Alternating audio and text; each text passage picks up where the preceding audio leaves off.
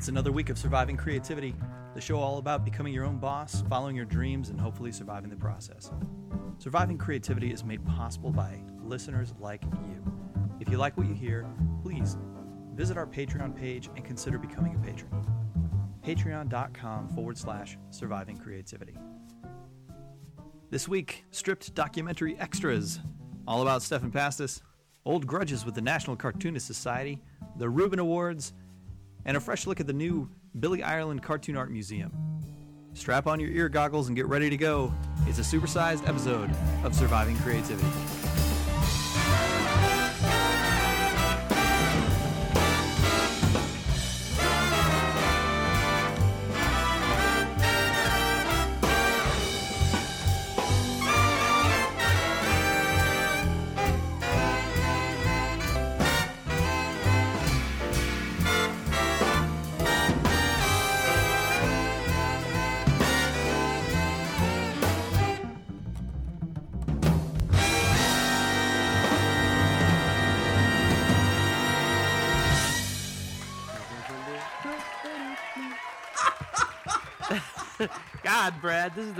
The thing that'll get your time. A record star he thought he'd be.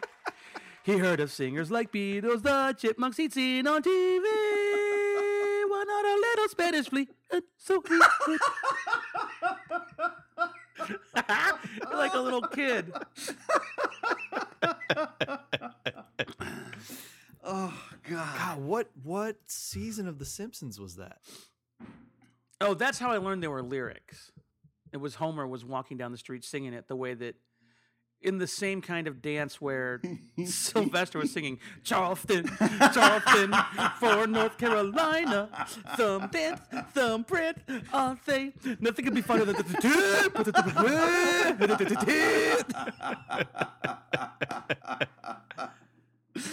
Oh, I could just sit here and listen to you to do renditions from animated shows for the rest of the hour. For when the people heard him play, they all began to shout, Ole! And I was right. That's from the dating game. I'm just looking at uh-huh. this on Wikipedia. And I, I'm like, oh, I know that's from a game show. That was from the dating uh-huh. game. Spanish Flea reminds me, this is a, a skit that I only know about because Chris and his brother Kurt saw it live on the Conan show. And I don't know, if it's ever aired again or you can't find it online, but Conan did these skits where um, they had like this Slim Goodbody guy that knew nothing about the body. All of his songs were dumb. And all of his friends were body parts that talked about how they worked and none of them worked. And I think the heart, Senior Heart, was like, what was his deal? It was uh uh because he had wings. It was a it's like Senior Heart, how do you work? And he goes, It's my wings, they help me fly. oh yeah. They make you a healthy guy. Ole. And if you want me to tell you more, they help me soar, senior. Because it's like at one point the brain is like, I'm the brain. and he was like a little car. He's like, the song was something to the effect of gasoline helps me run. anyway, I just like I just like the part where he goes, "It's my wings, they help me fly." Oh yes, they make you a healthy guy. Ole! It says here that the this tune has been sh- featured in four episodes of The Simpsons: The Otto Show, Team Homer, Sunday Cruddy Sunday, and Natural Born Kissers. well, that's how I knew there were lyrics to it. And in the smell of Reeves and Mortimer, Vic Reeves plays the song through a prosthetic arm. Jeez. Oh, so let's get right into this. now that we're uh, five minutes into this, uh, you. I'm post- not going to cry. I'm not no going to one cry. is. No one Not here going cry. to make you cry. Boy, oh boy. I I remember my grandmother. Shut up. I remember my grand. I uh, remember my Can, grandmother. can I just bring that since we since we we there's been a lot of talk about Webcomics Weekly. I'm just going to take us further down the rat hole. Do you remember that night that we were doing our Webcomics Weekly and we were talking about how we felt that writing humor was so much more challenging than writing drama? And we, we we had gotten into a big debate about it and people were taking different sides and everything and we were really heated and all of a sudden you just you said oh wait a minute wait wait a minute you guys i'm, I'm getting an email. And uh, we all stopped and you had this real serious tone in your voice and you said oh my god my grandmother died. And we all reacted very genuinely and oh my gosh scott you know we can stop recording. To, and and you go see how easy it is to do drama. Did I do that? oh my god. you, you, I put all of like three minutes of thought into that. You see how easy this is? Wow, I'm a real I'm a real dickhole. But Which leads us talking to about the old discussion. yes, yes, I was going to say talking about uh, the old days of web comics and the old print versus web uh, argument, which you don't even see those words uh, typed anymore. Print versus web, it, it's not a thing anymore. But at, at one point it You're was. welcome. yes. No, just and kidding. you said that you were l- l- watching the uh, interview, the extra interview that uh, uh, stripped backers got of Stephan Pastis, and you said it really kind of brought you to a new way of thinking. You felt like maybe you'd been a, a little bit of a jerk towards the syndicated guys back in the day. Uh, well, real quick. So, our our friend Dave Kellett made a documentary called Stripped. Everyone should watch it. It's on iTunes, and there is, uh, if you follow at Stripped Film on Twitter, uh, what they're doing is they're posting. Uh, for a nominal fee, you can download the unedited interviews. So it's a documentary where everyone kind of gets their talking head moment through comics. Uh, all the syndicated men and women, all the all the independent web men and women. Uh, but now you can download the full interview, It took two hours of Jeff Smith talking, or Greg Evans from Luann, or there's three hours of us, Brad. Oh man, Um, I have not even started watching it yet. I um um I I I I, I just want to make sure I've got a whole bunch of time that I can really watch it. You know what I mean? Uninterrupted. I had to stop. I can't stand watching my. I can't stand listening to myself, let alone watching myself. Yeah, But you don't you like you don't listen back to any of these. I uh, hate it. I, I start to listen as soon as I hear myself start talking. I go, "Shut the fuck up, asshole! you have you huge blowhard." But at one point, they're ta- Chris is talking about Drabble, Mm-hmm. And he said he was the first guy to put the eyes on both sides. Yeah. And Brad, you go, it's a lot of kids' first introduction to cubism. And I go, and everyone goes, oh, yeah, yeah. And I go, all right, let's take it easy. We're talking about Drabble. and then everyone stops, and I go, uh, who was that? Kevin Fagan? Have you talked to him yet? And David goes, no. And I go, all right. And I completely just fucking stop it down. I was like, I'm out. I can't keep watching this. Like, what a dick. Who is that guy? Who's that fat asshole?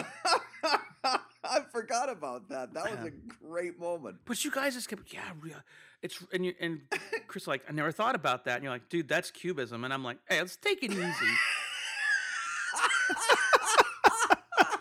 Everybody slow down. but there was no humor in it. I was very upset.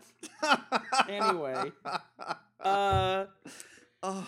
so a guy that an interview that I really been dying to watch since Kellett told me about it uh, is Stephan Pastis. Stephan draws the syndicated comic strip Pearls Before Swine, and he is a guy that I am constantly just impressed by. hmm Um, I I I don't read his strip every day. I have read it. I I like it a lot. I understand why, you know, it's popular. Um, but I love listening to Stephan talk. Um, he's he and I are in so many in so many ways on the same page when it comes to comics and how we feel about them and um his passion for it and his how you can tell I mean, uh, you don't have to guess because he says it. It's comics are very important to him, and uh, he's one of the last guys in. Yeah. and um, I feel for the guy, and he's the S- Susan Lucci of the NCS. Um, I can't tell you how many years in a row he's been nominated for Cartoonist of the Year and doesn't win it. Last year, he didn't win it, and everyone else nominated did. they give it to everybody but him. Yeah, it's like yeah, everyb- God, everybody can't- tied. we can't decide everyone wins it except Stephan. And it's like, this is a gag, right? At this point, I think Stephan has is He's- working with them, and it's He's like, just told them, "Don't ever give it to me." don't give it to me, and I'll show up every year in the tux and look pissed and storm out. It's like a I running think joke. I read some. I, I think I read somewhere that it was five nominations that he's gotten and, and not won it. Well, I. What's really funny is I, the night of the Reubens, the day of the Reubens, I said, congratulations in advance to to not Stephan Pastis for their Reuben win. And everyone took that as I don't like Stephan or feel he's deserving of a Reuben, and it was Oh. it's the opposite is true. yeah. It was my way of saying you fuckers are gonna stiff him again, and I'm pre mad about it. um, but so one thing you need to know about these interviews, if you download and watch them, most of them were recorded four years ago, and so much has changed in four years. mm-hmm. I mean, it was 2010 when we recorded that. Wow. um, maybe earlier for Stephan. Um, so anyway, basically, last night I watched the full two and something hours of Stephan Pastis interview with David. A lot of which is Stephan taking David to task for the speech he gave at the Billy Ireland Museum. Oh, really? Yeah. Um, and David handles it with aplomb. Mm-hmm. I think because half because it's you know he was very grateful for Stephan taking the time to do the interview, um, especially considering that Stephan I don't think really wanted to do it because of what he saw, because Stephan feared that the agenda of the speech would be the agenda of the film. Right, right, right. well, Um, and gi- give some background on on David's talk at the Billy Ireland Cartoon Art Museum. I don't know how much I can speak to it because I wasn't there for it. Um, um, let me, let me look it up real quick. It, it was a it was a direct response to Bill Watterson's speech on the cheapening of comics. Da- uh, Brad, you watched the speech, didn't you? Yes. It was called "The Freeing of Comics." Actually, it's online in five parts. Um, but anyway, basically, Dave talks about, you know, webcomics is the answer to. Like, I don't even want to say that because I don't know if he did, but um, I know that he talked a lot about webcomics and the failing syndication model. Um, and Stephan felt and he put very succinctly that he was upset that no one challenged David after he gave the speech because in the speech David makes assumptions about the syndication business Mm-hmm. that that Stephan says based on his experiences and his friends' experiences in the syndication business are not true. And for David, who is not in the business, to get up there and say, here's how it is, is as insulting as if he went up on stage and someone said, Webcomics, are they really making a living? And Stephan said, No, they're not. They're lying. Mm. which has happened. No, not not Stephan, but other people have have Right. done that. Uh, he admits that. and I'm not I'm not making excuses in either direction. I'm just saying that this does exist. This is this is the big dichotomy, right? Is that this is both sides of the equation. Is these syndicate guys are always who don't know anything about new media and, and comics are always coming forward and saying, "Well, I just don't understand. I just want I just want to draw and then a bag of money to drop in front of my feet, and I don't understand how these guys are making a living." And then the the opposite is also true, where the the online people are saying, you know, screw these, screw these uh, old boys club jerks in their in their tower, their syndication tower. You know, the newspapers are dying off every day. There's no way they're making a living at this anymore. And I I mean, I think both sides are horribly misinformed. Well, and that's basically what Stephan said. And he said there's assholes on both sides, but I was the asshole on our side in his example. Oh, he specifically mentioned you. I had talked to him a week earlier on the phone. Mm-hmm. The I the day he interviewed was interviewed by Dave. The day they recorded that by a, a week earlier, I just spoken to him on the phone about the first the online comics Reuben, Mm-hmm. and we'd had a big long discussion about all of it. Um, so he kept saying, "You know, I love Sky. I talked to him last week, but he felt the fight was really stupid." And the thing about listening to Stephan talk about it is that if Stephan had gotten to me, well, okay. So one of the things that he says is that, look, and there's a little bit of it in the movie. He says that what he did was he won the lottery. And Dave used the metaphor of he got to the NBA. Okay, which is I think a better metaphor than winning the lottery or getting struck by lightning. Right. Yeah, because uh, winning the lottery is passive. Getting into the NBA is active. Right. So he said he was struck by lightning, and lightning doesn't strike twice. And now that he's been struck by lightning, he should get to enjoy it. It would be like if you won the lottery, but then someone said, "By the way, the lottery is a failed system, and we're not going to keep you your money." right. So, um, so he did it. Like he broke into comics. It's impossible to get into syndication, but somehow, after a lot of work, he did it. And the stadium is now crumbling. hmm And the part that isn't in the movie, that's in the interview, is, you know, he got into he got into the NBA, and now the stadium's crumbling above him. And we're webcomics are outside in the parking lot playing a pickup game, saying, "Just come out here and play basketball. It's the same fucking thing." hmm And he's like, "No, fuck you. It's not the same fucking thing." And if I was him, I would feel the exact same way. And the other thing he said was when guys get upset about it and start shitting on the syndicates and what we do, a lot of the guys, and he mentioned me, are guys that wanted to be syndicated, so it comes off as sour grapes. Where he said the cyanide and happiness guy, when he says, ah, fuck syndication, he takes them more seriously because that guy never wanted to be syndicated. And I can I can understand where he's coming from. I definitely see his position on that. I want I was speaking to him watching it, the him on my monitor hmm and trying to inform him. I don't think he heard me. But I did want to be syndicated. I absolutely wanted to be syndicated, but I never tried. And I don't know I don't know if that makes it better or worse.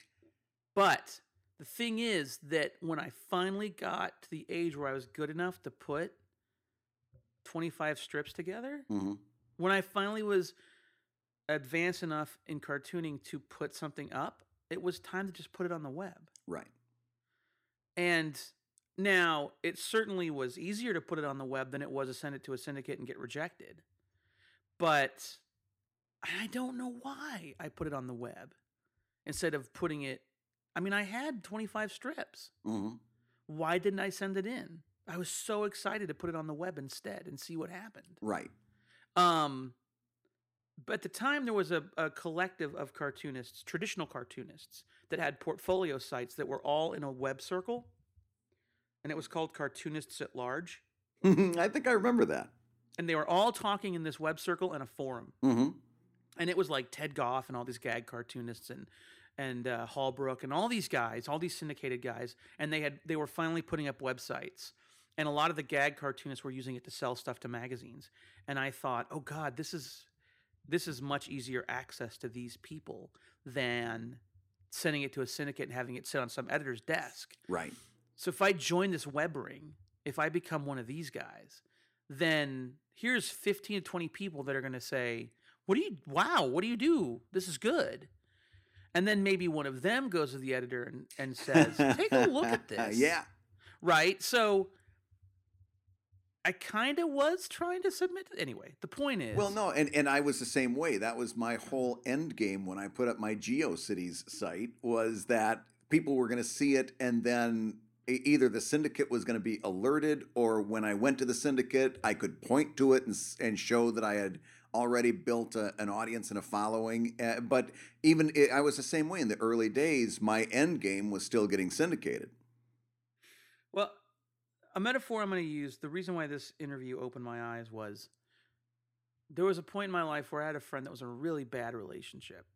Everyone knew it Mhm. except for this this friend. hmm And I went to my dad and I said, "Is this woman's ruining his life? Like, they're gonna get. He's gonna marry her and buy a house. And he's gonna be fucked, and it's wrecking our working relationship. It's working all of his working relationships, all of his friendships. What do I do?" And Dad said, "Nothing. You're his friend. He has no idea. He can't see it right now, but he'll wake up." And he'll break up with her, and then he'll turn to all of you guys and say, "God, what a mistake! Why didn't you say anything?"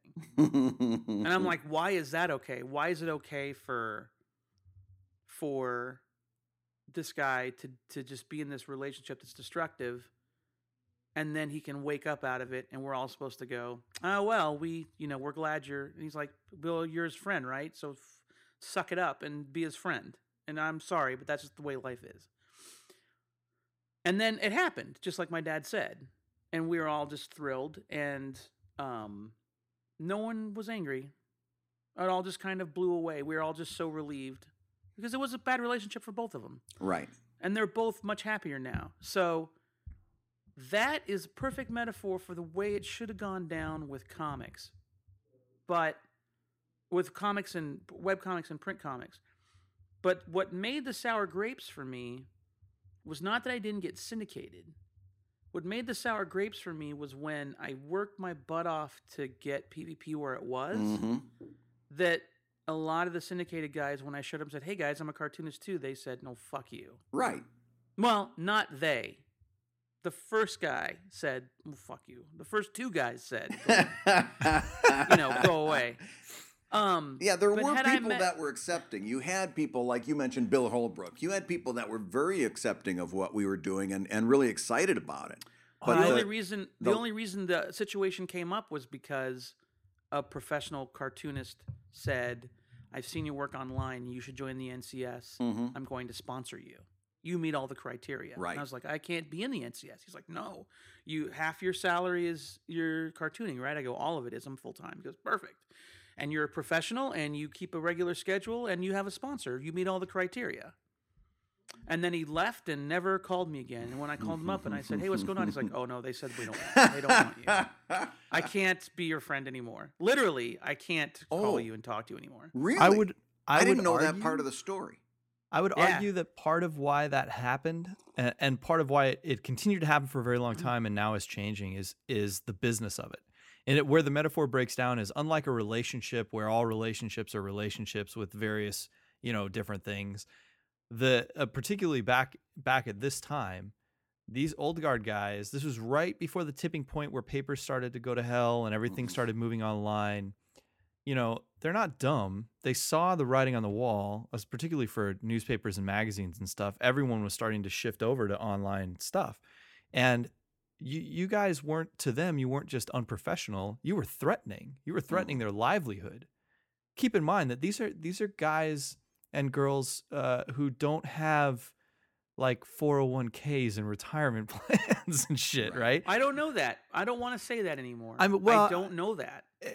Yeah, I mean, they may, maybe they do. Maybe the NCS has some kind of plan set up or something. But I, Well, I, okay, I let just me- mean let- in a, I mean in a traditional sense. Right. In other words, what Corey is saying is that they may have a 401k and a pension, but if they did, it's something they did themselves. It's not like a traditional, and I, don't, I don't even think we can call it traditional anymore, Well, but it's yeah. not like they showed up at the factory and part of their uh, compensation was that they got enrolled in a 401k. It didn't come connected with their job. I mean, it may, but that part of the syndicate deal with the newspapers may be that they give them, you know, stock options or something. I, I seriously doubt it. I No, because they- syndication is syndication To their is, employees, they might, but not to a syndicate. yeah, syndication is still a work for hire scenario in which they're they're buying stuff. So unless these people have set that up for themselves, um, you know, that's I I don't think that's going to be on the table. But to I I think that they saw a lot of this online stuff as very threatening, uh, in the same way in which. Um, no, we they did. I have have you have I shown you guys the old uh, commercials, Scott? I think I've shown you the old commercials when uh, cable television was starting to happen. Yeah, yeah. I mean, no, they I have not seen these. So they were showing these commercials in movie theaters, right? Because cable television is a relatively new thing. Right. People forget this. You know, it was I I want to say it was the '60s maybe or the or the '70s, early '70s, and all television was broadcast. Everyone had an antenna. Uh, all television was broadcast television. 13 channels, rabbit ears. Yep. Yeah, it was that was it, man. So cable television got it started, and the whole idea of cable television was you pay for television, Mm-hmm. and it you know, and it, it was a big deal. People were freaking out. Uh, companies were running, uh, they were running advertisements uh, on on broadcast TV and and before movie theaters, talking about how this was like the end. Like, this was it. It's all going downhill from here on out, right? Yeah. and and it just because it was a new it was a new form of this medium people were losing their mind Well, and- i i think that's a similar scenario when when a lot of this online stuff first started happening And just as an illustration of how you really can't tell what th- something's going to become, if and, and correct me if I'm wrong, but in the early days of cable television, the concept was also since you're paying for television up front, you we're not going to have commercials. Was that correct, or am I getting am I getting my TV I history I don't wrong? remember. i don't remember that I either seem to remember there was a there, a whole non-commercial aspect to cable TV that quickly went out the window. But I could Hmm. be completely wrong about that. Hmm. i'm trying to find You know what's the problem is I'm confusing it with um uh Sirius satellite radio coming on pay and had commercials on it. It might have. similar scenario though right where there was the there was the same there was the same fear when people started moving to satellite radio Mm-hmm. Yeah, and I still think at some point that that satellite radio is going to uh, start to let more and more commercial messages get into its music programming. Yeah. Well, I, I, it's funny because uh, I just found the commercial, by the way, and, and we can post it in the link on the on this episode. But the uh, the reason why it jumped into my head was uh, during this whole net net neutrality thing. After we had done that net neutrality episode, someone shared with me the video, um, one of the old cable anti cable TV videos from the seventies. Yeah, it's like we're gonna lose TV now. Yeah. Yeah, all TV is going to be controlled by corporations, and it's you know there's there, it's going to be terrible, and they're going to take over your TV set, and ah, it's going to be awful. Um, and it, it's like this is going to this net neutrality thing is going to seem as arbitrary to future generations as the 1970s campaign against uh, the 1970s campaign against cable television. well, um, But I think it's a similar situation with with yeah, we watched. It was at the end of Moneyball too. Like right, like at the end of Moneyball, that movie, the the Red Sox called in the guy that uh, Brad Pitt's character and said, "All right, we want to use your method here. We want to get the Red Sox to the World Series." And uh, and he's like, "Really? Like everything I'm going through?" And he's like, "Oh yeah, everyone will be in ten years. Everyone will be doing baseball this way." mm-hmm. And he's like, "Look, the f- the first guy through the door with a new idea always gets the shit kicked out of him, you know, yeah and that sucks for you. But that's you know, you should come work for us. We're offering you, we're going to offer you this amazing job. Don't worry about that. You know, the first guy with the new idea through the door gets the shit kicked out of him by the dinosaurs, and I'm I'm just, I'm just so sick of that." metaphor because Stephan Pastis is not a dinosaur and Mark Tatulli is not a dinosaur and, and Patrick McDonnell is not a dinosaur.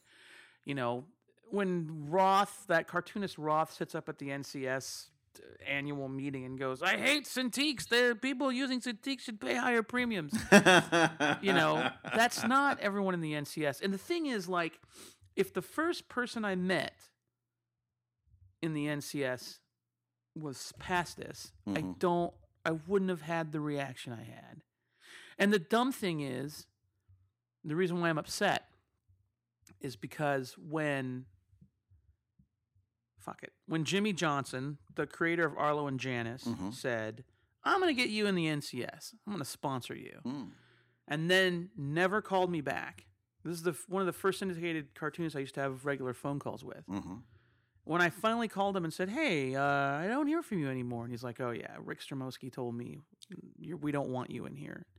You're I don't know what you did, but you are not well liked up at the NCS, and they're never going to let you in." And I was told essentially not to associate with you because you're not a professional.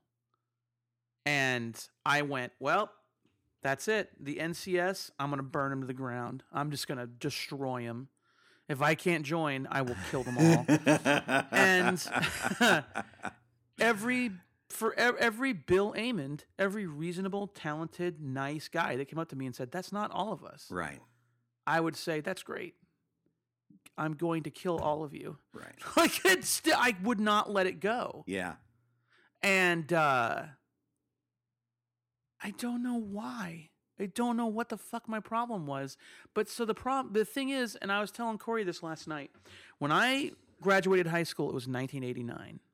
And my first year of college was 90, 90, 90. Yeah, 89, 90, right? hmm Um, and I dicked around in art education because I was going to be a teacher, and then in the summers I was going to try to get syndicated.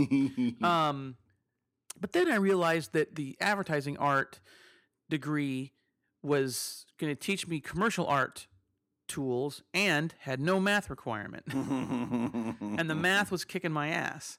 So I switched to ad art, and all of our professors were ad art executives who came up in the 80s.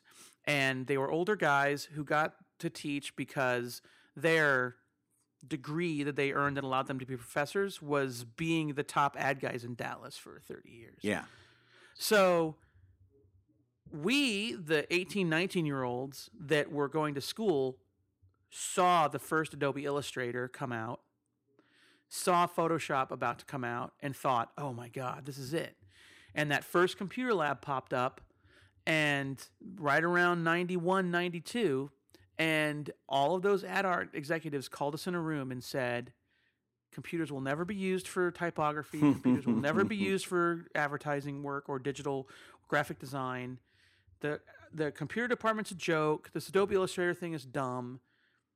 Anyone you caught using fonts or a computer for their work is going to get penalized with their grade. And we all just sat there going, "Why we are fucked? Like we just got unlucky." yeah, because because let's say that we get our degree and and get our ad art degree. We're going to have our job for about 5 years. And then everything's going to flip over and we're going to be instant dinosaurs. Mhm. we're not going to know how to do any of this stuff. So i dropped out. I dropped out to go get a job at a sign company because i could learn it on the job. And it never occurred to me i was going to teach myself illustrator anyway so just get the degree. You know I don't know if it's my fault you know the fault of 20 year old me 18 year old me or not that i wasn't forward thinking enough to go. This is your chance to get the uh, to learn how they did it the old way and then you'll have both. You know or if it was the right thing to drop out and learn it on my own. But what feels the thing that feels like what i did with the syndicated old guard new guard transition was um everyone was going to come to the same table eventually because the change was going to happen eventually. And I certainly have never not believed that. So the change is going to happen. And why not just ride the wave? And if people are upset, people are upset. Just try to be a nice guy and do the best work you can so that when everyone does come to the table, you can sit there. Mhm. Because now everyone's at the table and I don't feel welcome. And that's on me. That's on me. I made myself unwelcome at that table. I gotta. I have a question for you though, and and this is partially to play devil's advocate, and partially because I'm sort of a weird history buff and I like stuff like this. Sorry, not not to make you part of my head canon, but uh, what would the people that are currently welcome at the table at NCS be welcome to the table if you hadn't spent quite literally almost ten years butting heads with these guys? In my head canon fan fiction? Absolutely not. I'm the fucking hero of this story and you're welcome. But I, I i mean it's worth mentioning though right that because you're not the only one. I guarantee you there's other webcomic cartoonists that are that that are only just now you know welcome at the ncs table and that have also gone out of their way to make a lot of noise about these ncs guys and, and you know in this old guard there there there are a lot of people out there that made a lot of noise and maybe were uh, uh you know not on great terms with these dudes No, I'll back that up. I, I, I headcanon or no, I will guarantee you that if it hadn't been for people like Scott, and, and, and Scott certainly wasn't the only one, but he was one of the most uh, prominent voices. Uh, Scott, without you doing that, they're still they would still be dragging their feet uh, to have an on hyphen line uh, divisional award, uh, let alone two for the NCS. I, dis- I don't know. I disagree. I, I, I, I think you're blatantly wrong. because the other way around could be that these guys like you know Amend and Pastis and these dudes that do both the the online and offline stuff and that understand both you know both aspects of it um have have in a way changed changed the If- organization from the inside hmm Well, yeah, and there was two schools of thought. There was there was because I remember having this discussion. Uh, it, it was, do we go in and change it from the inside, or do we say, listen, this isn't for us, and just do our own thing and let it wilt and die? And uh, speaking only for myself, I was the the second route was much more fitting for me. I didn't see the the, the purpose, the reason, and uh, I, I let my NCS membership lapse and and walked away. Uh, there's been people and and and Dave Kellett's a good example who was more one of the try to change it from the inside uh, people, which is probably why he gave. no, Dave doesn't want to try to change it from the inside. Well, Sohmer doesn't want to try to change it from the inside. I'm sorry. Listen, and they're my friends, mhm. and I'm hypocritical right now in saying this, and I love them. But they do not want to change it from the inside. They don't give two shits about the future of the NCS. They want to be there for the same reasons that I want to be there is because they grew up respecting these people and they want them to be they want to be liked by them. And now they get to walk in and say, "Don't listen to Scott. He's an asshole. I'm the nice one." And they get to suck everyone's dick. No, I'm sorry. Listen, I'm telling you, I, I would be right there doing it too. It, it has. They. No one wants to change. You know who wants to change the NCS from the inside? Mike Cope. Okay, Mike Cope is a is a. Um, no, you know what? I, I, I, I, I think I think it's completely backwards. Uh, I think he fits into that category that you were just talking about. And and and, and I can't speak for Sohmer, but I, I No, because look, Sohmer's not starting a Montreal chapter of the NCS and going to Iraq and donating time. He's not going to do any of that. David Kellett had a very good ul- ulterior motive, but his ulterior motive was he wanted to make stripped. So, um, you know, and you can listen to the Pastis interview because he doesn't stand when Pastis says, "Oh, you don't what." What do you have to? What business do you have talking about syndication? Dave didn't go. Well, you guys, I'm right. So go f yourself. He's like, well, yeah, I never thought about that way, and my mistake was not saying that some of you are doing okay. Mhm. So, uh, look, I have not met one cartoonist from our peer group who cares about the NCS who has not attended a Reuben weekend with high hopes and walked away going, I did not, I, this is not for us. And it's always the same phrase, independent of each other. This isn't for us. This is not for us yeah. and it's not it's not an it's not a negative thing it's not saying like fuck these old guys or um, they were mean to me or it's just like this is not for us it's just not we just don't fit here Doesn't fit our lives. Yeah.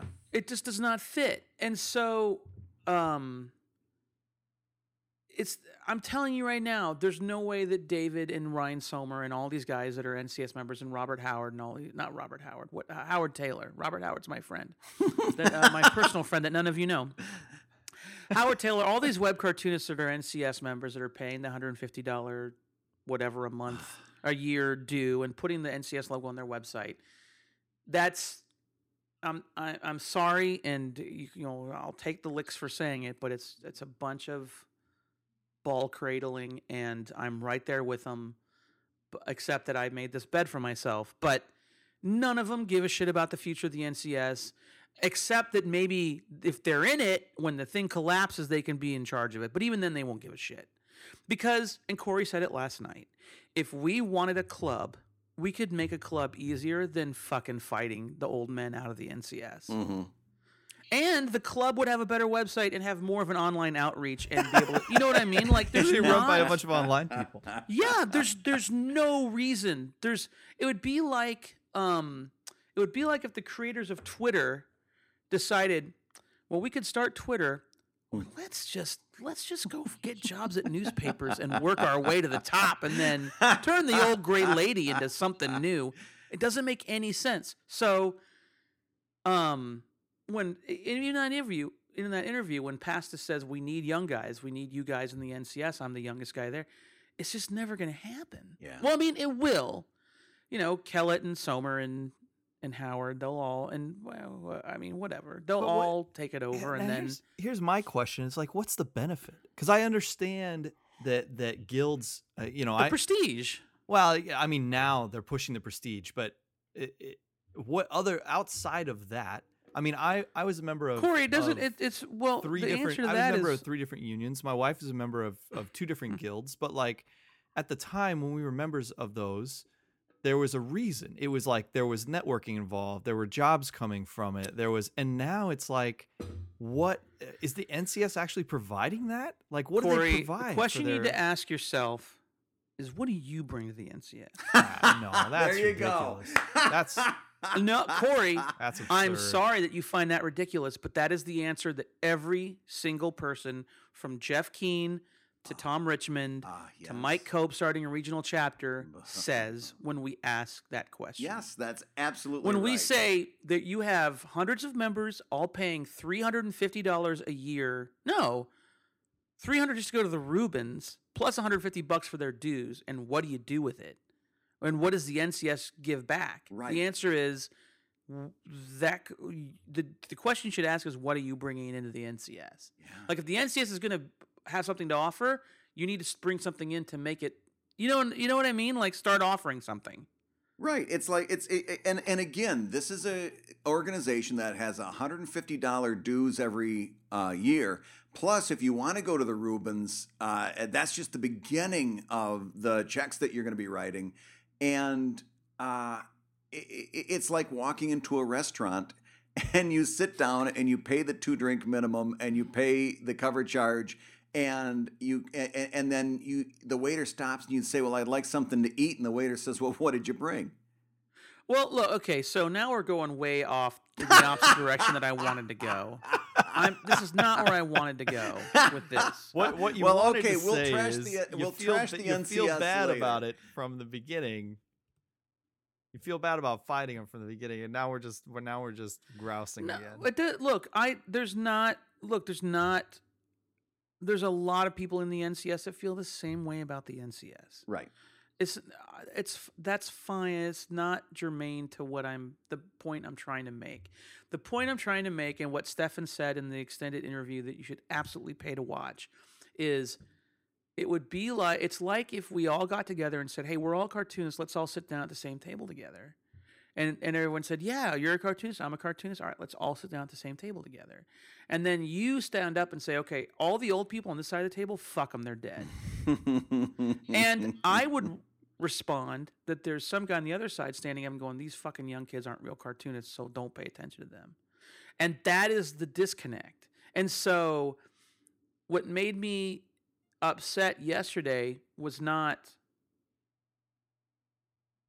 What made me upset yesterday was it made me realize, listening to past this Stefan be very reasonable and state his case as well as he did and be as passionate as he was, was that I wasn't one of the people saying, guys, we're all the same.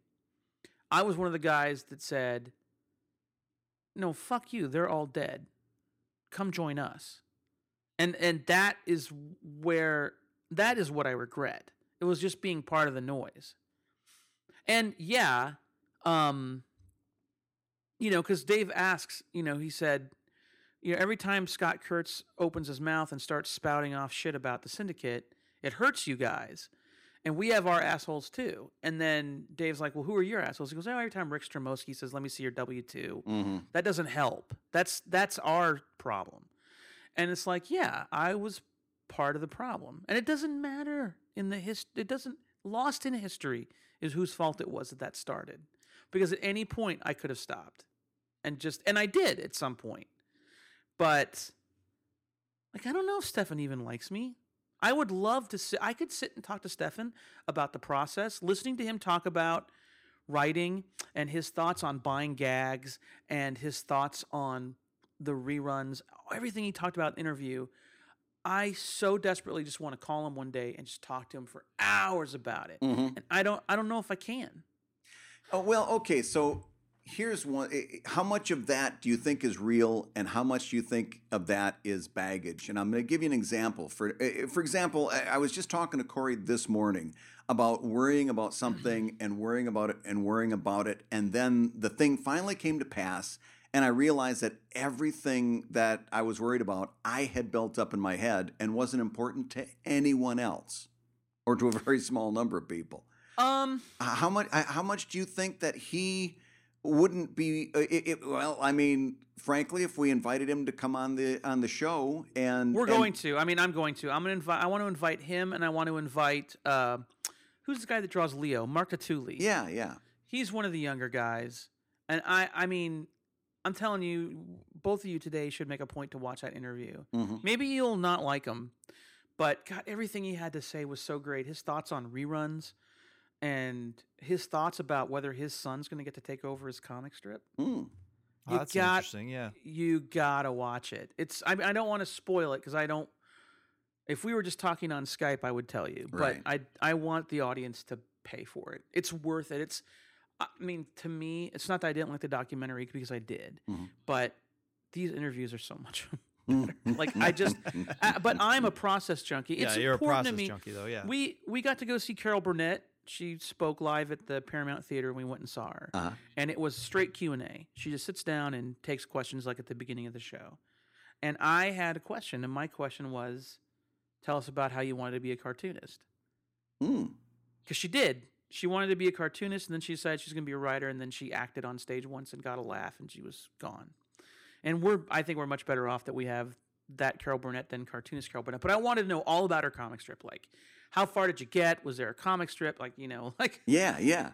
I was going to.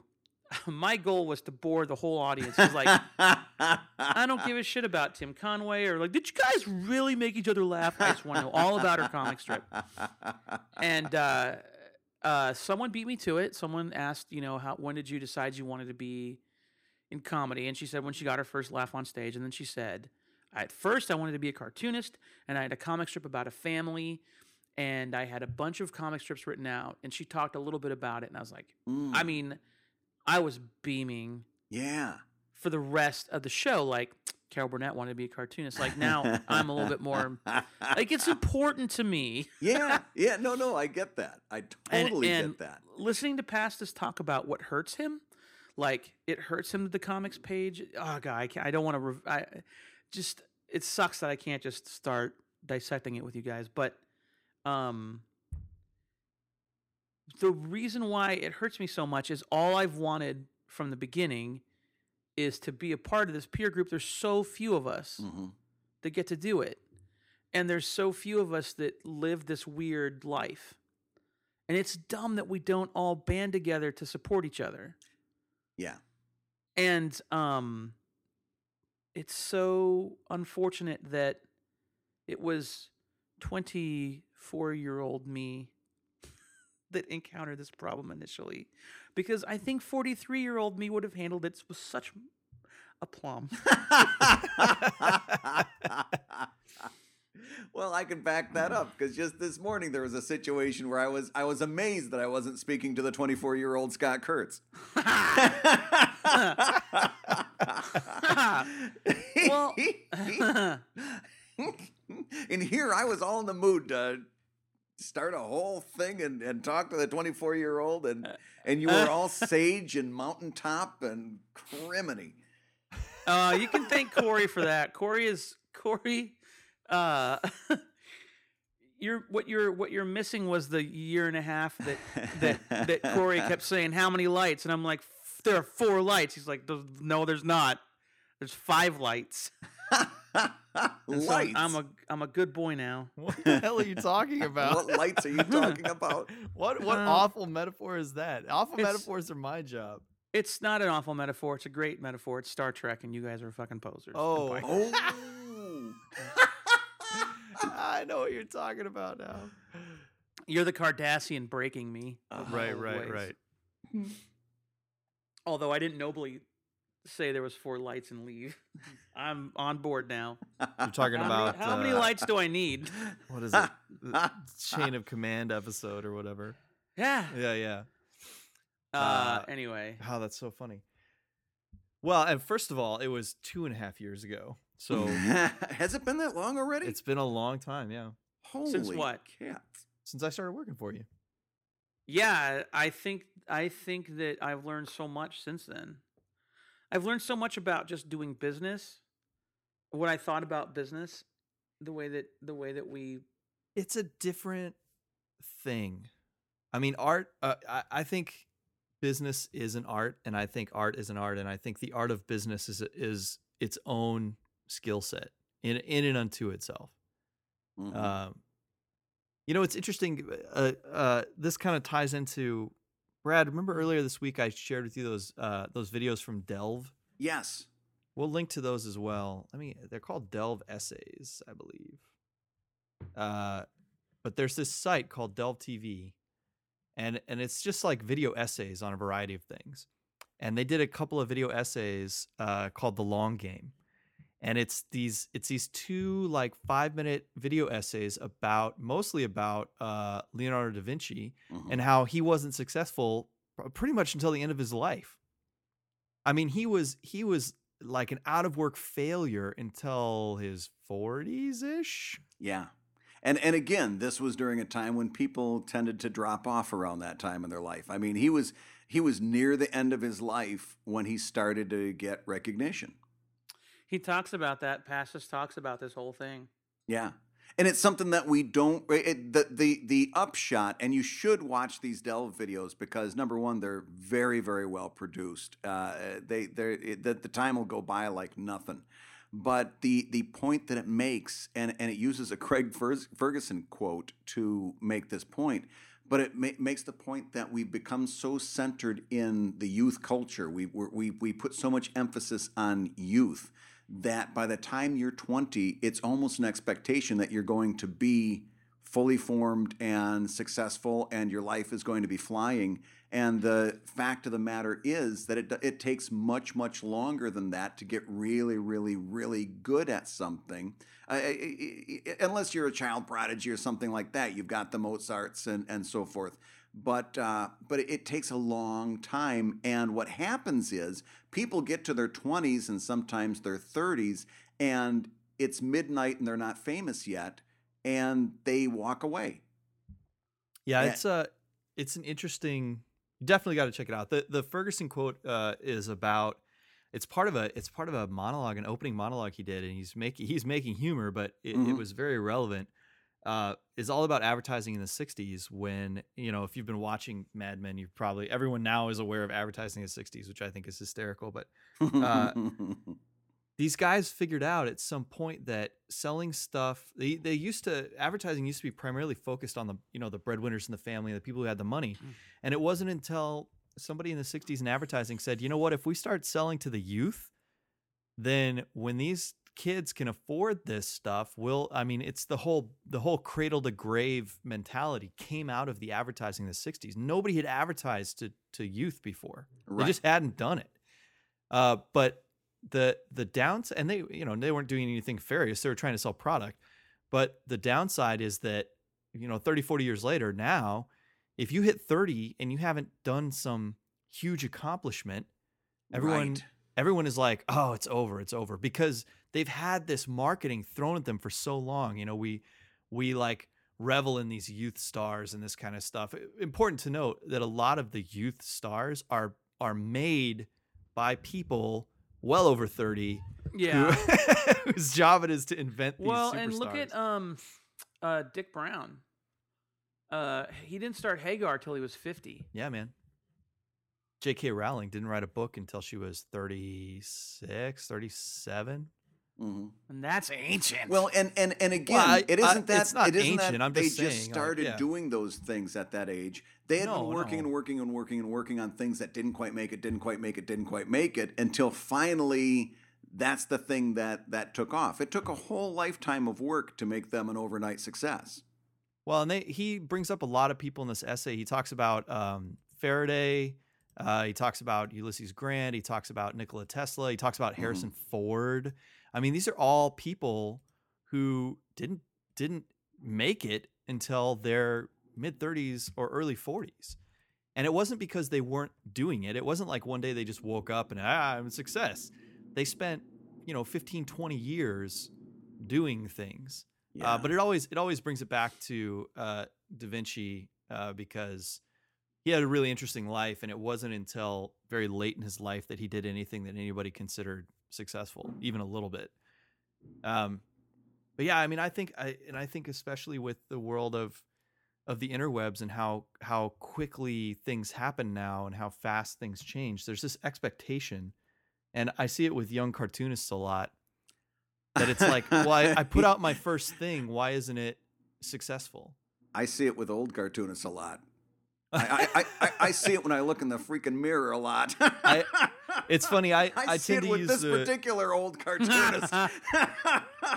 I tend to use the word young maybe inappropriately. When I say young cartoonist, I'm I'm usually not talking about age. I'm talking about how long someone has been doing something. Mhm. Um, you know, when I usually when I say young cartoonist, I just mean somebody who's who's just kind of now starting to do what they do. And I've I've been in in a fortunate position to have watched a lot of cartoonists spend five, six, seven, eight years working on a craft, and I've watched them sort of become known, and I've watched them become amazing cartoonists. Like I Mhm. I've been in this kind of weird.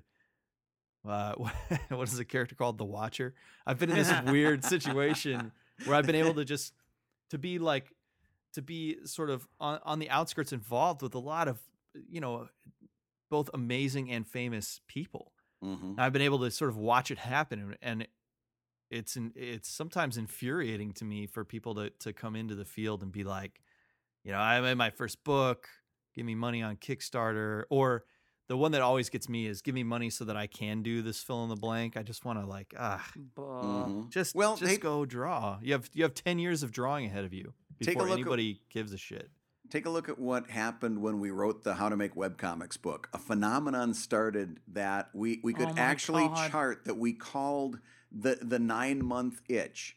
Uh, because, and it happened right at the nine month point where we would start to get angry emails from people saying, I followed everything you said in the book, and it's been nine months and I haven't quit my day job yet. Yeah. Nine, and it was always nine months, you know, or they wouldn't say nine months, but we'd go back and look at their comic, and sure enough, they'd started nine months ago. You know, it was it, it's it's it's it, it's a really amazing phenomenon that that people really. It, I call it the montage effect because all of uh, all the people like Scott and my age, uh, we had grew up through the '80s where the the metaphor for practicing and getting better at something was all happened in a three to five minute music montage where the karate kid would you know wax on and wax off and and the music was playing in the background. And by the time the music winded down he was an expert karate guy. And that's what we all expect of our own lives is that just- uh, our montage to- should have been wrapped up by now. You just expect to pick up that that you know pen, and then all of a sudden in the background it's you're the best. Nothing's ever gonna keep you down. And then all of a sudden, you're a cartoonist. It's like by the time the song ends, That would be Ah, terrible. That would be terrible. Uh, The journey's been really great. uh, Um, absolutely I'm looking forward. I'm looking forward to more of it. I mean, every time, every time I draw something and it feels good when you finish, and then you come back and it you're not happy with it. That just uh, it's a bittersweet moment because it means good things are happening. and if- good things know, I have mean, happened I've known artists that that uh, very few, but I've known a couple that just you can see they look at their stuff from a year ago and they go, "Still got it," you know. Oh, Gold never stops shining. Um, but, I, but I always uh, thought it was weird when somebody's art hasn't changed at all over time. yeah let me that tell al- you. that let me, always let bugged me, me, because it's like it's like they're imitating themselves from many years ago. Like, how can your art not change over time? Go. Look, you want to see something really weird? Because one of the comic sites just linked to it. Sluggy Freelance is still Mhm. going. hmm I, I knew you were going there too. Sluggy Freelance is still going, and it's a fucking time capsule. It's the website, it's the art, nothing has changed. It's 1997 forever at sluggyfreelance.net. Particularly that website. It is just absolutely. But it it's it's to a point where it's so so stuck in time that it is impossible not to infer intent. Uh, interesting. it's person's impossible got- not to infer intent. Like they're doing it on purpose. I'll tell you what, though, if you go to sluggyfreelance.net, it actually redirects to a Amazon page where you can buy all the books. Oh, did he, did he finally get sluggyfreelance.com? uh, just sluggy.com, it looks like. Oh, that's right. It was always sluggy.com. Sorry. Uh, man, yeah, look at this. It is I mean, exactly the same. hmm Pete Abrams, 1997, and then look at the most recent, and it is very little has changed. No, I know. I mean, even Scott Adams changed. That's Yeah. got to be that's got to be intent. I'm with you. That's it there's has to be. it's got to be the the intention of the artist is to to stick with Look at Chris Crosby, man. Superosity is still going, and that's another And that's website. that's another one that if you go to that website, it is absolutely the same. That's I, I guarantee you that's intent because Chris knows. Like Chris is not Chris is not ignorant to well let's make the we gotta make web pages bigger now. Because the other stuff he does, right, right, like uh, Keen- sore thumbs and stuff like that. yeah, his newer stuff isn't that way. He's just it's just like he's just keeping it he's just keeping it trapped in amber. keeping Yeah. it real. Well, well, and keep it keep keeping it where it feels comfortable. So I, anyway, just to just to come back around because I gotta get to work, but Oh, just to come back around, the thing, the, I just, I've got so much regret. No, um, I, I, uh, one of the things that happened last night was I started tweeting about it, which is what I guess brought to your attention. Mhm. But I'm, I, I think, let me see if I can find it. The tweet I made was, um, that you were talking Uh, back to the screen and you were. You, here we go. uh, Go ahead. I said, "Oh shit, guys, you got to download the Stephan Pastis interview." Uh, but I said um, something like, "Just watching it, it makes me realize what a just a total dickhole." You know, I've been towards syndicated guys in the past.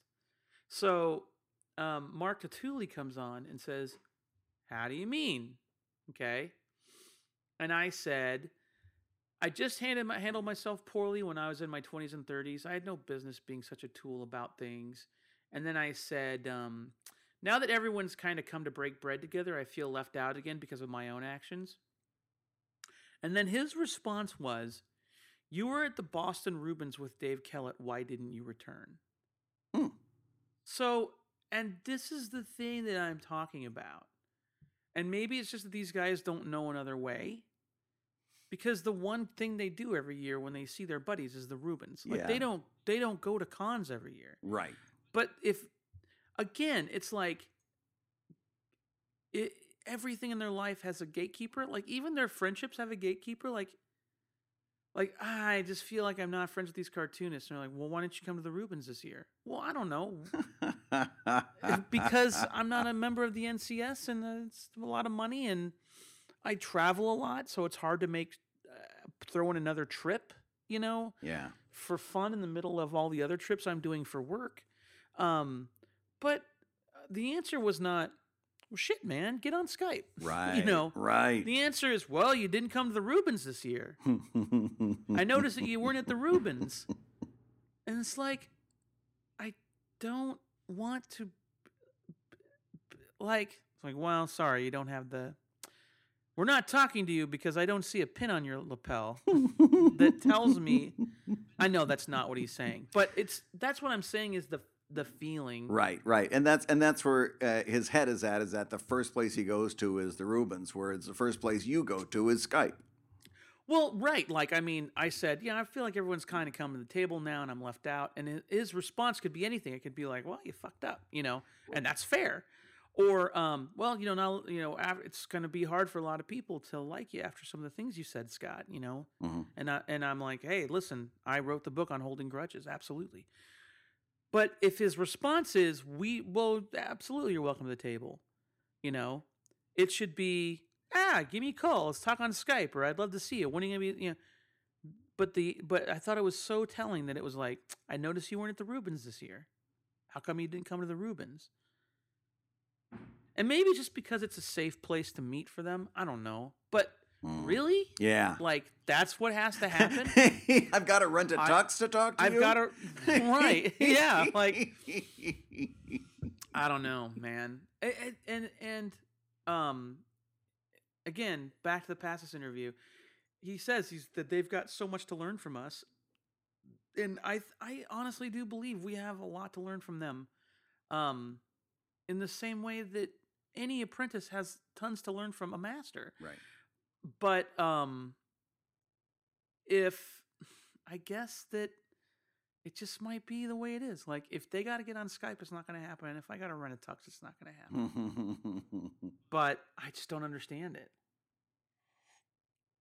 No, And I, don't know, get it. like I, I yeah. Ah damn. I don't know why it's so important to me I tell, but uh, there's no way I can't. There's no way for me to watch that interview where he's talking about not about me or this situation, where he's just talking about cartooning, where Mhm. it's not like God, I just, um, like I'm clicking my heels together and saying there's no place like home, so I can find a way to transport myself to that living room, so I can be a part of that conversation. I want to be a part of it. I need to be a part of that conversation. yeah. I'm I'm I would like to officially announce that I'm stalking Stephan Pastis.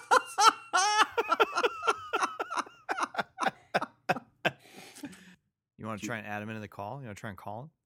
no. Well, let's call him. No, no, no, no, no, no. Come no. on, let's call him. Give me No, his, no, no, no, no, no, no. Give me his number. I'll But just, we're not... I'll not- just add him in right now. No. No. Hold on, I think I got his number. No. you know, you know what? It would it, it it would be fun. I've got I've got another hour till I got to go anywhere, I'm and I didn't bring my damn stylus with me, so I can't draw today anyway. You just give me his number and we can just add him to the call. I don't have it. I don't believe you. I'm- I am not I'm really not lying to you. I swear to God I am not lying to you.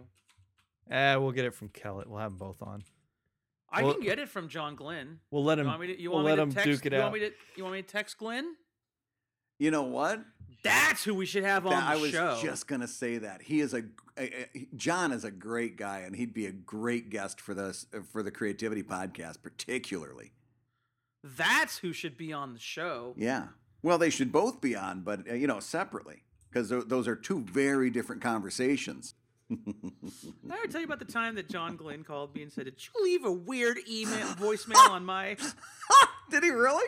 Yeah, he's like, And had you? "No." He's like, "Is this you?" And I'm like, "I would not do that to you." He's Oh. like, "Here's the voicemail." Hold on, he sent me the voicemail. Oh, Let me oh, see if I can. Do you have it? I don't. Hold on, I don't. this thing is great. So I don't know why John thought I sent this to him, but you gotta hear this. oh this. God! I, I'm gonna find a way to audio hijack pro it in. But this thing, the fact that so John Glynn is the vice, well, not anymore. He's the president of acquisitions uh, at Universal Press Syndicate, Mhm. and he's the nicest, nicest man on the planet. Wonderful guy.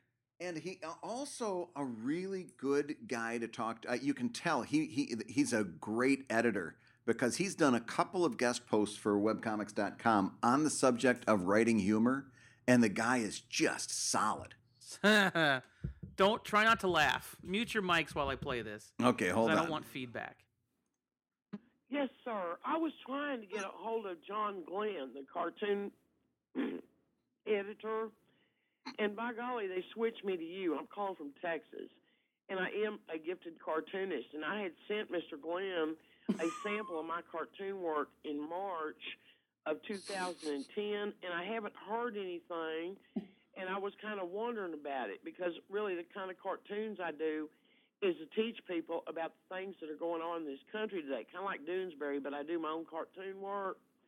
if you can get back with me, I've got a trip I've got to make to the Metroplex today because I run a small business on the side. 903 3 So-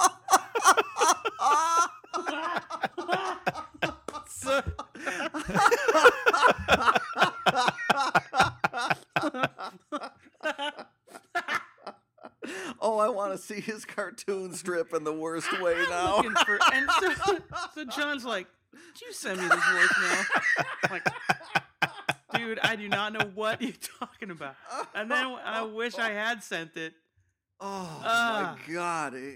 Yeah, not only does he expect John to Can call I him back, but call back within the next time frame because I'm a busy man. I've got to go to the Metroplex because I'm a small yeah, the business owner. Metroplex. The Metroplex is um, so Texas is so spread out that Dallas and Fort Worth are about an hour and two hours apart. Mhm. So they call the Dallas Fort Worth area. The whole fucking thing is known as the Metroplex. Oh, really? I thought it was like a mall. No, the Metroplex is. He must live out in somewhere outside of Dallas Fort Worth because he's driving to. So if I were to say I got to go to downtown Seattle, Mhm. right? I'm talking about a small area. Right.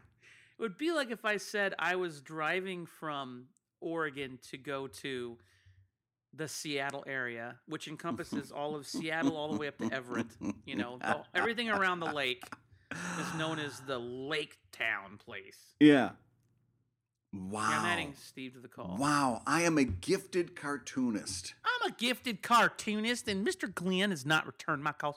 Hamaker. We uh, added to the show is uh, our good friend Steve Hamaker, Hi. creator of Plox. You can see that at plox-comic.com.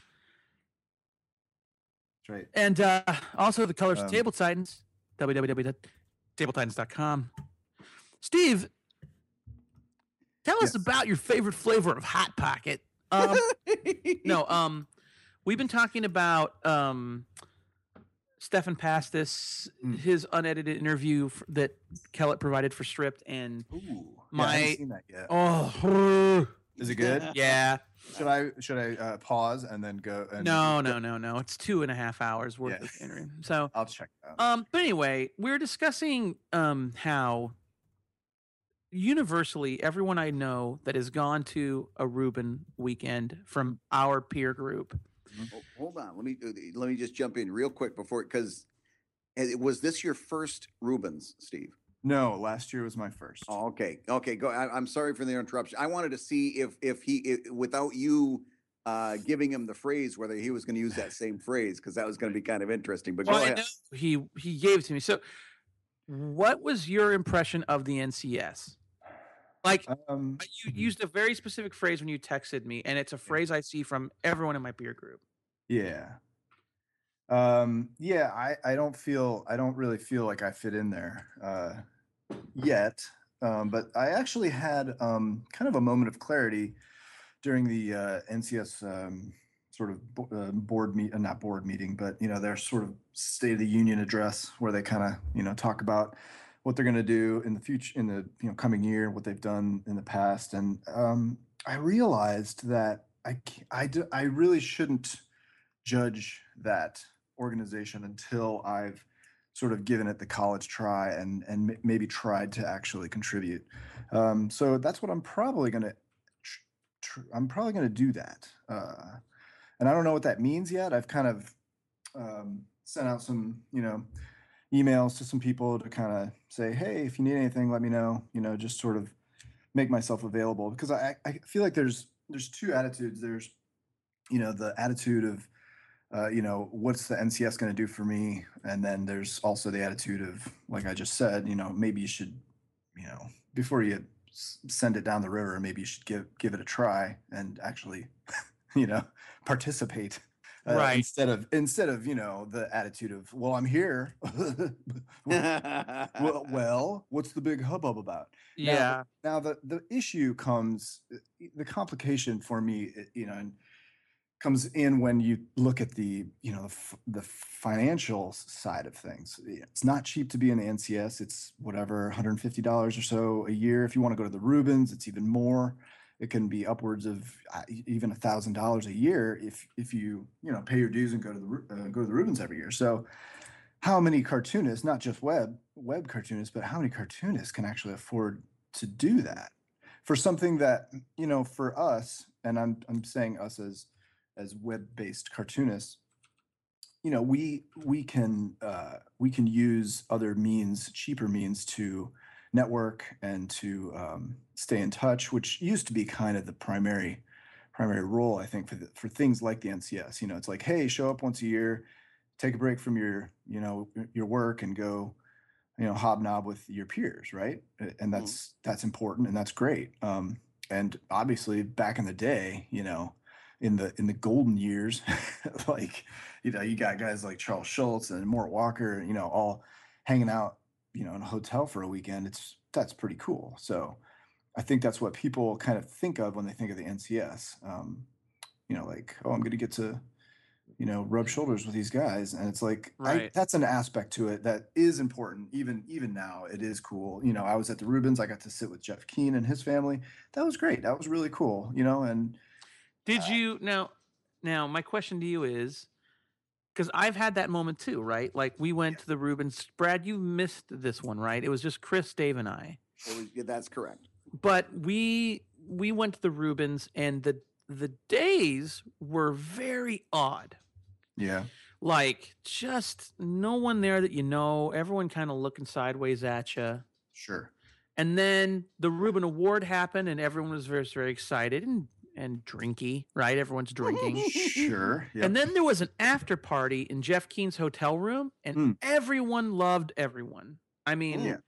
I, I would say the only thing that I could even claim was kind of hinky was um, Jerry Scott pulled me aside and said, "Tell me everything about how to do web comics. I'm I want to do this." I'm like, "All right, step one." He's like, "Stop right there. I'm not doing that." So, um, and I was like, "Fair enough. I wouldn't I wouldn't want to start and do it either if I were you. Yeah. So I don't yeah. blame you." Sure. But um, I mean, like we were having such a good time that they the hotel came and broke up the party because there were other guests at the hotel that didn't want to hear sure. us all being rowdy cartoonists in Jeff Keane's suite. Sure. Mm-hmm. But um, but there is that sense that during the day, like we ju- just don't belong here. Yeah, and I I, I don't think that's um, I don't know. Like I say, I I I felt better this year. I actually kind of did more. I, I hobnobbed and you know kind of tried to network and get around and and not network, but you know just actually talk to people and um, like the one afternoon, I think it was Sunday afternoon. Jenny and I, my wife Jenny Robb, who's the curator of the Billy Ireland, in case nobody knows, so she and I get to go to these kinds of things together. So that's really cool. So she's working and as she likes to call it, development, which just means be friendly and hang out and talk to people and maybe get them to donate their art to the uh, museum, that kind of thing. So it's kind of nice because we can, you know, we we have people that we know uh, in common and we can hang out with them and stuff. And um, Brian Walker, who's Mort Walker's son, who's uh, I think he's writing Hi and Lois. He's that's his primary uh, thing right now, and uh, he's a really cool guy. And we. Um, Tom Gammill, who's another cartoonist, and he was the Reubens uh, MC.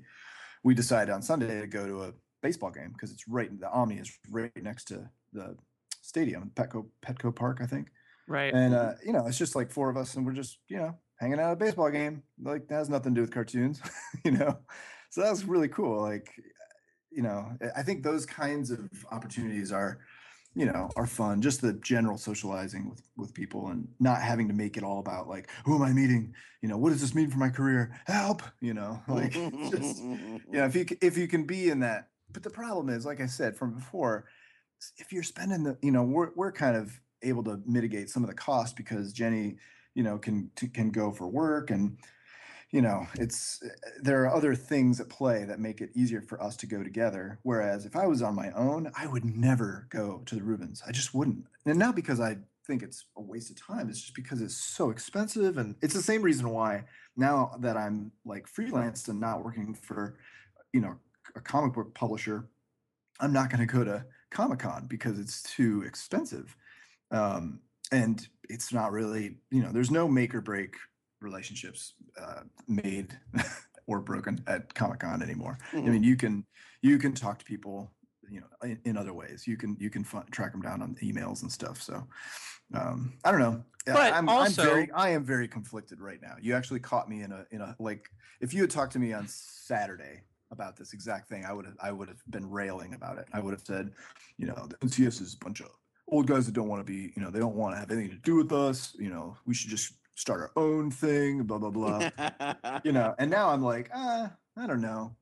I, I see, I just see both sides of it, and and I, I, I want, I actually want to talk to a lot of those, a lot of the guys in charge to see what their, what their, what their thoughts are, because everybody you talk to is like very, you know, pro, like how we get more webcomics people in here, how we get more, you know, how do we get just younger, you know, cartoonists in here, I web, web cartoons or not, just younger people. So I should and they're just- they're the ones saying it, not me. So I don't know. I should just throw a fucking summit. Sure, How awesome would that be? it would be. The Every first time I brought you, and and I'm not trying to inflate your ego because I know it doesn't need it doesn't need that. Uh, but every everybody I uh, you know everybody I mentioned like what are you doing, you know wh- wh- what are you working on and that type of thing. Every time I mentioned your name because I'm coloring for you right now, so it's appropriate to to do that. They all were like, oh my god, is he here? Is he here? You know, oh, can you can I can I talk to him? Can I talk to him? Give me his email address. Yeah, it was like there's like three or Yo, four this is people that were just like, the uh the beginning of this podcast was me talking about how watching the interview with Pastis and Mm. and in fairness it was recorded 10 years ago or 10 years ago in 2010 4 years ago sure. is that everyone seems to be coming to the table together now and I feel like all the railing I did against the NCS in my younger years now excludes me from the table now that everyone's finally getting together Oh, breaking mm. bread. So to hear you say that you were at the NCS and you're like, oh yeah, I'm calling table titans now, and they're like, oh, Kurt's here, I want to talk to him, is uh the perfect capper to this podcast because I thought Mhm. the opposite was happening. I don't think so. And again, it's not like I took a poll and I got you know got everybody's Well, opinion. why but didn't you? Mm, well, I mm, was- mm, I was writing it up and I was coming up with the code. You know, I had a website all figured Pie out. Pie charts are hard. I had pie charts. Steve, don't you know that when you go to the NCF, it's all Do about me? love Kurtz was the pie chart. Could you please show me on this Venn diagram where you are? uh, yeah, I, I hope things are changing. Um, and if not for, you know, adding members to the NCS, I think, you know, uh, just kind of bridging that that gap.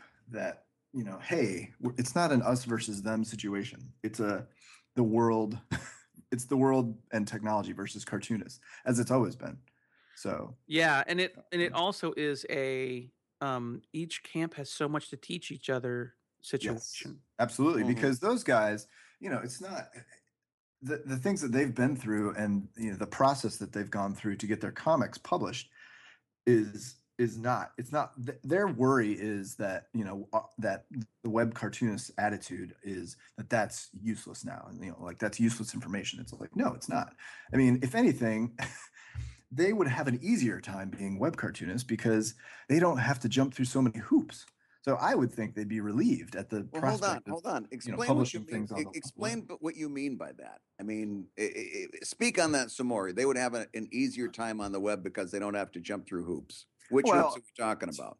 what to become a syndicated cartoonist is very daunting to Mhm. to, to say it to understate it um and i just think you know these guys have been working a lot of these guys have been you know look at a guy like stephan pastis like uh, he he's one of the you know the, the the most recent success stories and you know it's like like he said in the documentary it's like winning the lottery you know you it's a it's so hard and takes so much effort Well, he even Uh, said in the in the extended interview, you hear him say that that back when we were younger, there were three networks, right? There was NBC, ABC, CBS, and PBS, right? Mhm. And there was like uh, there was like cable TV, there was the movies, there was the networks, there was yeah, there was like five places you could be famous. And if you were on it, you were famous. Everyone knew you. So if, if something was on Saturday Night Live, people knew about it. But Right. what's happening now is there's a show called he said Ice Road Truckers that he's never watched. And if the guy from Ice Road Trucker is in a restaurant and you know him, you lose your fucking mind. But no one else in the cafe knows who he is. Right. So there's these different pockets of fame. That's the day and the age now. And so for these guys that got in before, like Jim Davis and Charles, I mean, come on, Yeah. Peanuts was on the moon. You know what I mean? Like the, the they were adopted. Peanuts was adopted by the astronauts. So um that those days are gone, which is sad. But Yeah. I mean, my argument is that isn't this way better? Because like that's only great for the five people that get to have that. Right. Sure. Right. But um the but the problem is where I go, well, fuck that. You know, that's dumb. This way's better, so fuck you guys. And it just completely Right. dismisses a whole group of my peers that I have been desperately trying to win approval and respect from. Right.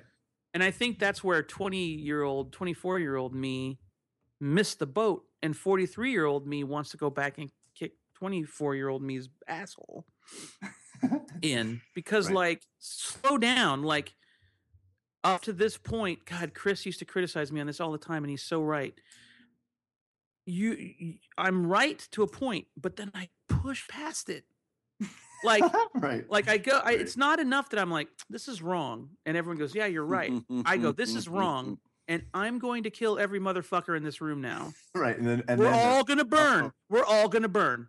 And like they're like, isn't that ridiculous? And I'm just dumping gasoline over everyone and myself. Nope, nope. We're all gonna burn. right. I don't do that anymore.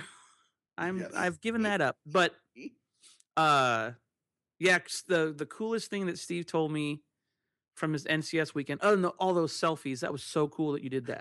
That was, was another that was part of what I'm talking about. Like I kind of had this moment of like it was a moment of clarity where I realized like well, first of all, I'm in a room fill, filled with cartoonists, many of which I adore. And secondly, it was like I'm going to assert myself here. I'm going to just go have fun, you know? Like why not?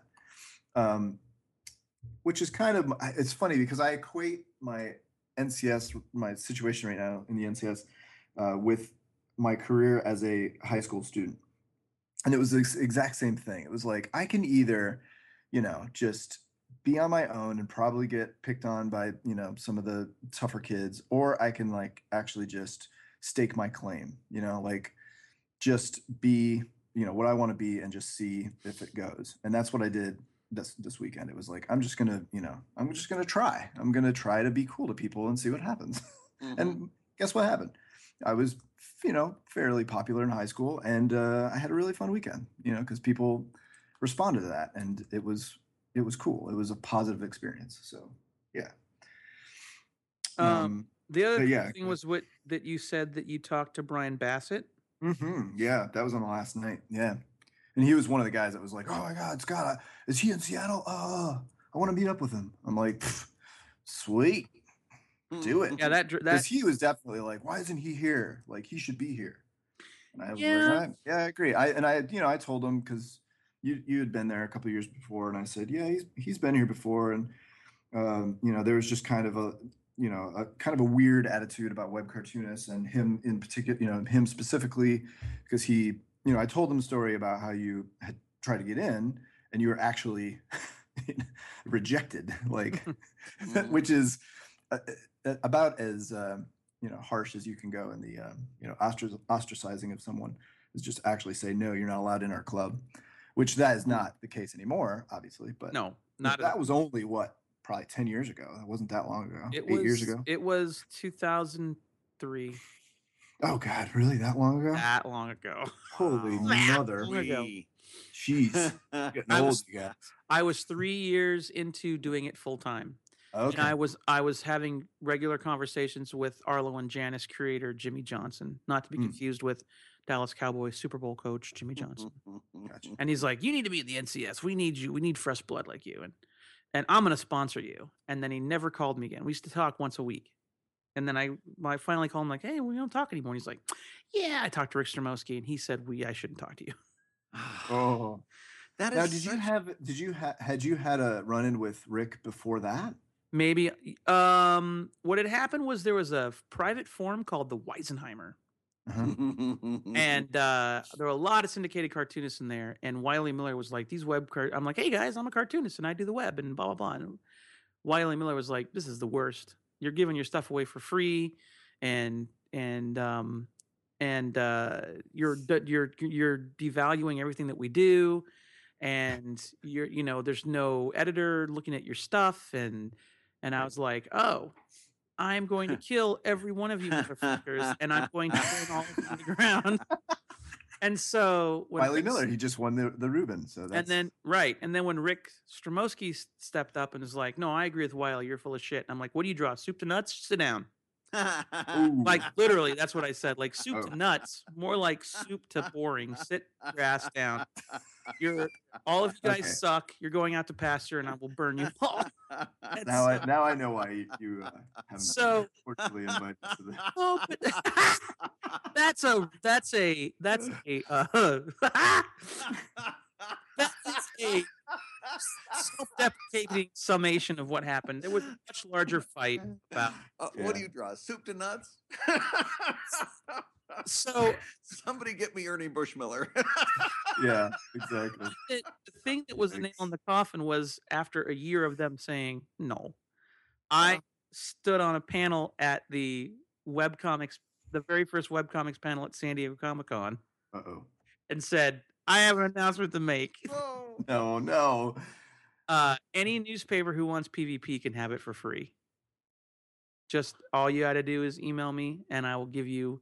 I have four years worth of strips. and I give you a year in advance. No one, no newspaper's seen it yet, and you can have it all for free.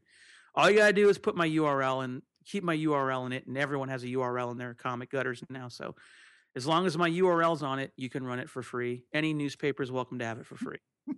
And everyone in the room that was syndicated went, "No!" Really? Yeah, RC Harvey stopped me with his reached out with his.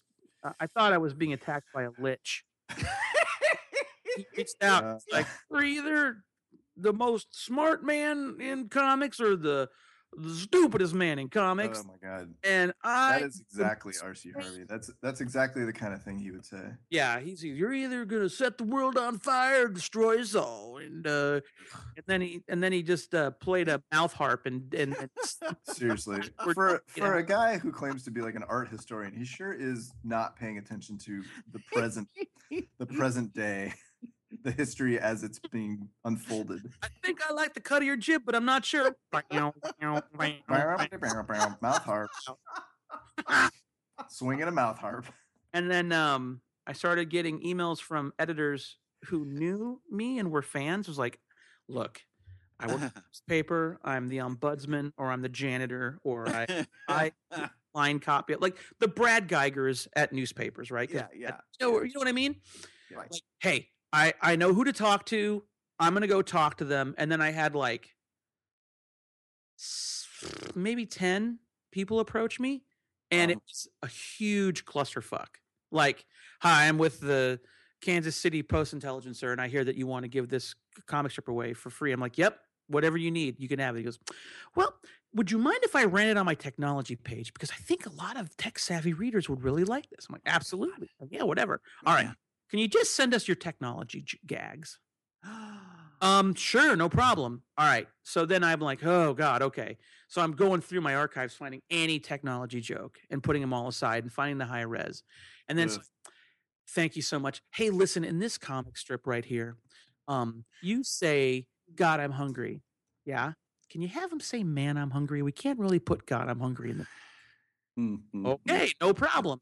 And multiply that by just 10, Yeah, and it was it, it was untenable. Yeah. Is that the word? Untenable? Untenable? absolutely is the right word. Uh, yeah. I mean, it was like, hey, can we have all of your relationship comics? There was one newspaper that said, pick a date and start there and just send us everything. And it was a paper in Philadelphia.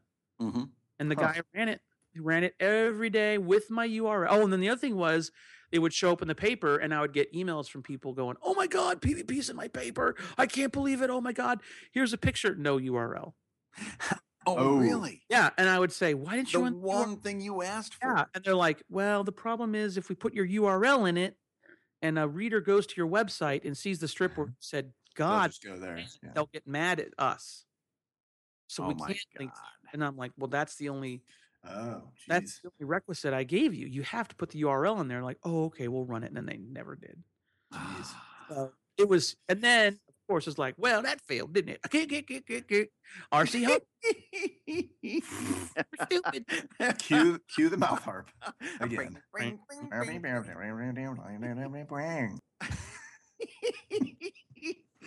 He'll So just he can edit himself in. Yeah, do you do you think you would go back? Do you think next year? Because I think next year it's over on the East Coast here. Yeah, it's in Washington D.C. So Yeah. Would you would you go back? Well, I I probably will. Like I say, I kind of have to because I'm you know Because uh, you're Je- Jenny Robb's husband, so I've got that going for me. Um, Oh, which uh, you know is is kind of my is right now is what you know is my what my role is there. So Mhm. um, you know breaking out of that will will come eventually, but you know for right now. So yeah, I don't know. I. Do you want to go, Brad? Do you want I want? would love it if you yeah if we got if we could get Uh, the only reason I would go is if you guys would go.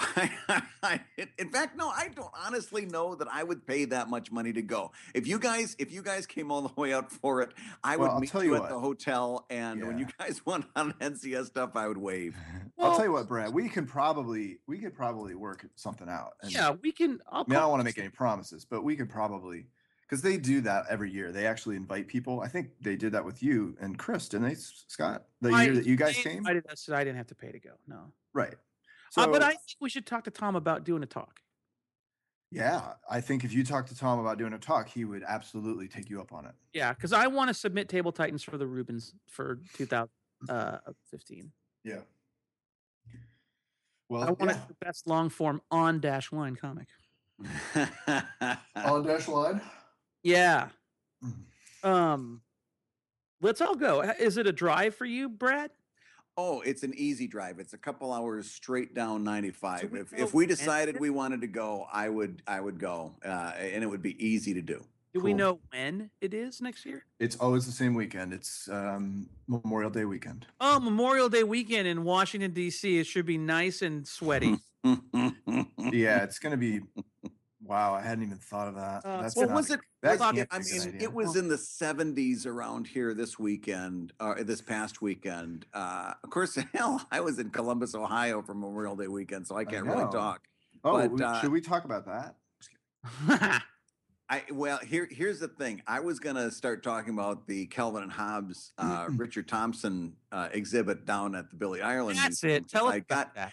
Well, I got a chance to go see that uh, this this past weekend, Memorial Day. My birthday, my birthday was in May, but my birthday present was that my wife surprised me with this trip. She says on Memorial Day weekend, we're going to take the kids down. We're going to make it our you know Memorial Day trip. We're going to go to Columbus, Ohio, and and see the uh, Calvin and Hobbes exhi- exhibit and it was really really well first of all after having it it was kind of tough to explain to everybody like on the playground of my kids school and stuff uh, where you'd you'd have the usual small talk oh where are you going for memorial day weekend? And i kept trying to explain that it was actually a good idea to go to columbus ohio for memorial day. Uh, it, the the exhibit itself was amazing. I mean, if you think uh, starting at his watercolors, which is uh, one of the uh, uh, sparklingest pieces of the entire exhibit, uh, if you think his watercolors look good in print, when you see them in real life.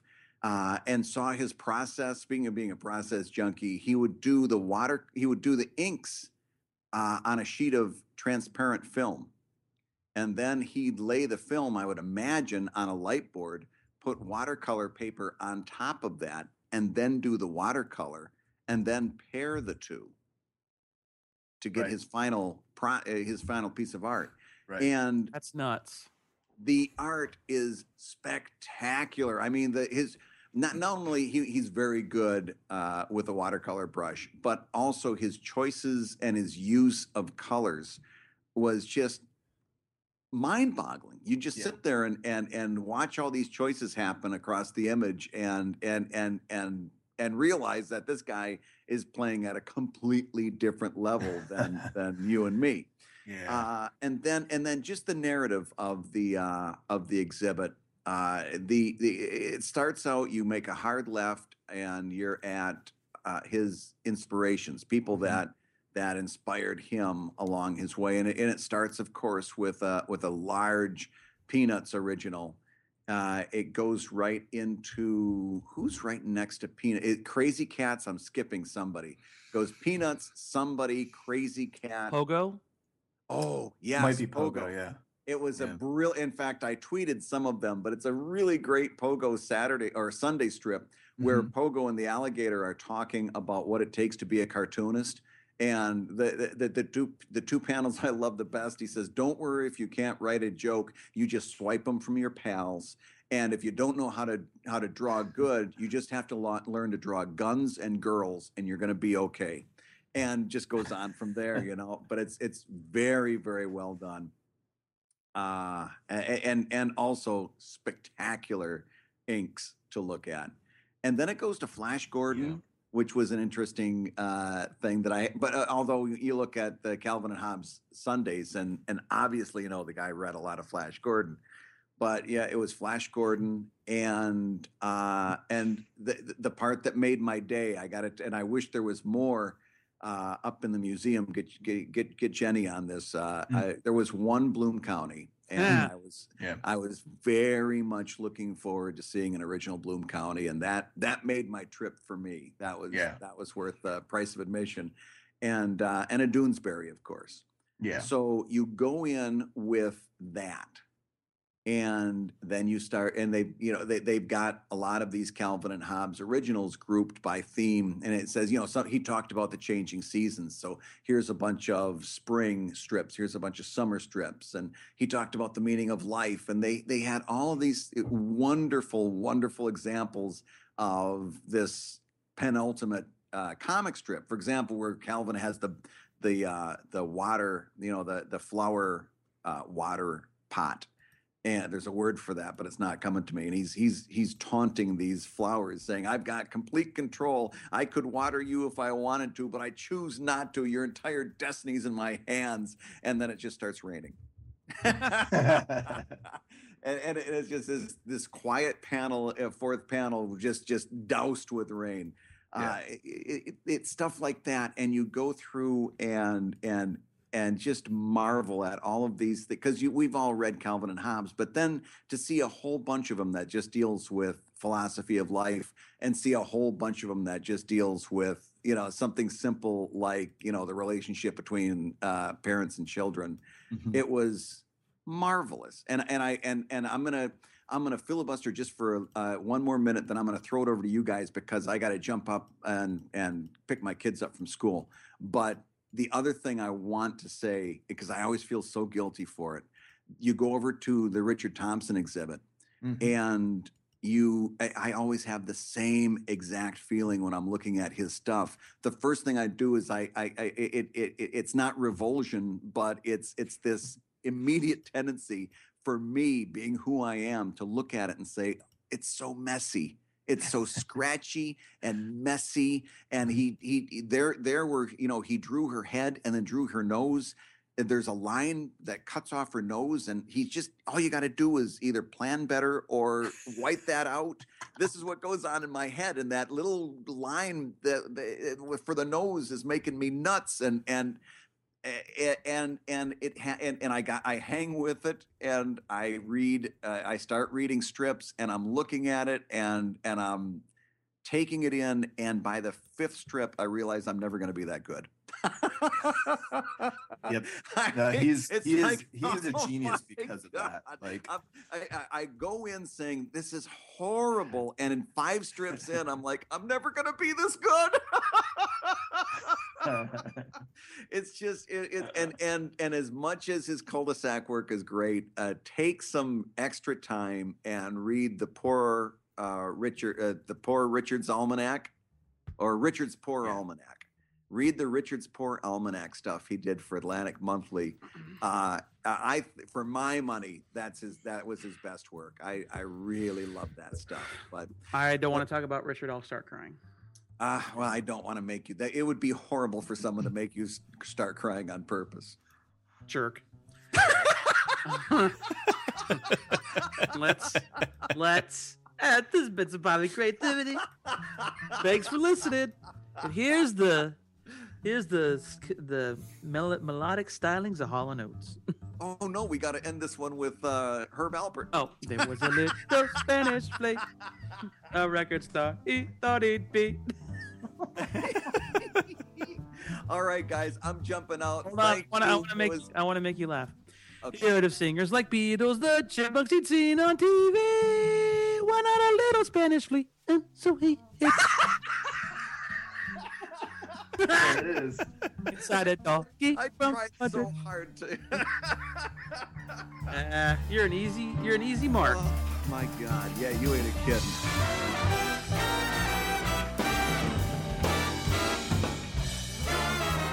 Thank you so much for joining us this week. If you like what you heard, please head on over to patreon.com forward slash surviving creativity and consider becoming a patron. Starting next week, you should be able to download all of the Surviving Creativity episodes to your favorite listening device via iTunes. Stay tuned to the Surviving Creativity Patreon page for more information. Hang in there, keep your chin up, and we'll see you next week for another episode of Surviving Creativity.